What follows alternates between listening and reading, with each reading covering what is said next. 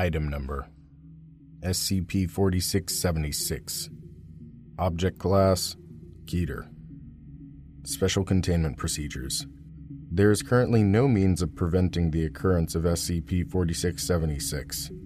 Surviving victims and other civilians with knowledge of SCP 4676 are to be amnesticized. All Foundation personnel are to visit their respective on site medical ward for their mandatory installation of thought activated SOS beacons. Description SCP 4676 is a phenomenon that causes the sudden inhibition of voluntary movement in human beings, effectively causing paralysis. Because the autonomic nervous system remains unaffected, affected individuals retain critical functions such as breathing, swallowing, and digestion, and remain conscious unless life threatening injuries or illness is sustained. SCP 4676 only affects individuals that are alone at the time of onset, and preferentially targets those at least 55 meters away from any other human being or human habitation.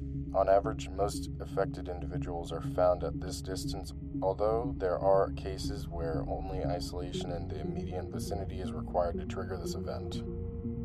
SCP 4676 events have no known maximum duration, ending only upon nullification via physical contact with another human being or death of the victim.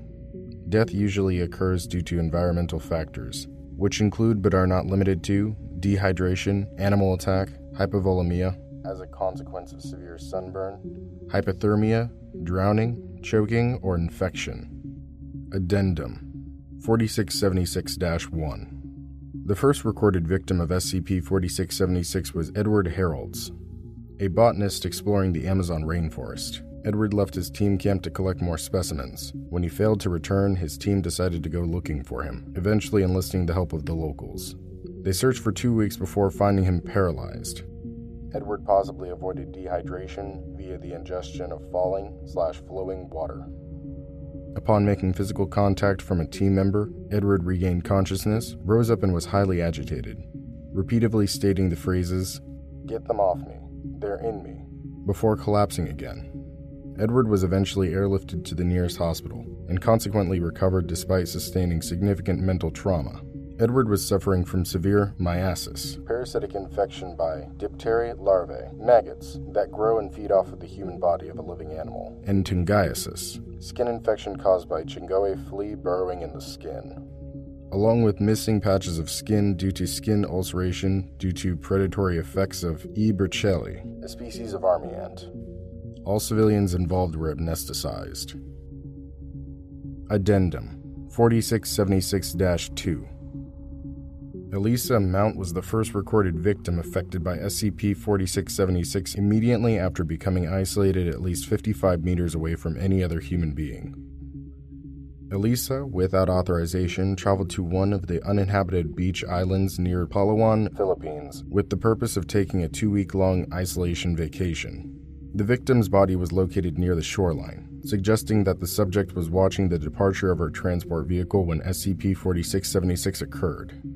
The transportation crew, who was scheduled to pick up Elisa after a week per their arrangement, discovered her carcass along with an untouched one week supply of food and other equipment for survival. Although the determination of the cause of death was made difficult due to third degree sunburns, desiccation, and tissue damage, and tissue damage caused by scavenging birds, it was ultimately determined that the subject died of dehydration three days after the onset of SCP 4676, rather than by the sustained injuries previously mentioned. All civilians involved were amnesticized. Addendum 4676 3 Tristan Hunt was the first recorded victim affected by SCP 4676 within close proximity to human habitation. The deceased body of Tristan Hunt was discovered near the front door of his apartment following reports from his neighbors about a strong stench emanating from his apartment. Further investigation has revealed that Tristan Hunt had no living relatives within the city, was single, and lived alone. Interviews by agents revealed that Tristan's disappearance went unremarked by his boss and colleagues for some time, as they had assumed that he was ill and had no alternative means of contact except via telephone. Autopsy reports, along with the nature of the clothing and personal effects found on the body, suggest the SCP 4676 occurred immediately after the arrival into the apartment. and he consequently survived six days before dying of dehydration.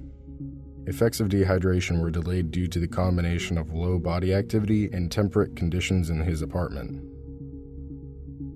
Addendum 4676 Update Recent analysis of statistical data has revealed an upward trend of SCP 4676 instances along with a marked increase of younger victims. 17 to 25. Several hypotheses between the correlation of the two factors have been presented, but otherwise remain inconclusive due to the lack of subsequential supporting evidence. A research study involving more than 140 universities worldwide has been launched to gather further information regarding SCP 4676. The universities will be divided into two groups, with the first group containing universities that have satisfactory policies to promote positive student mental health, while the second group of universities having policies that seldom or never promote positive mental health.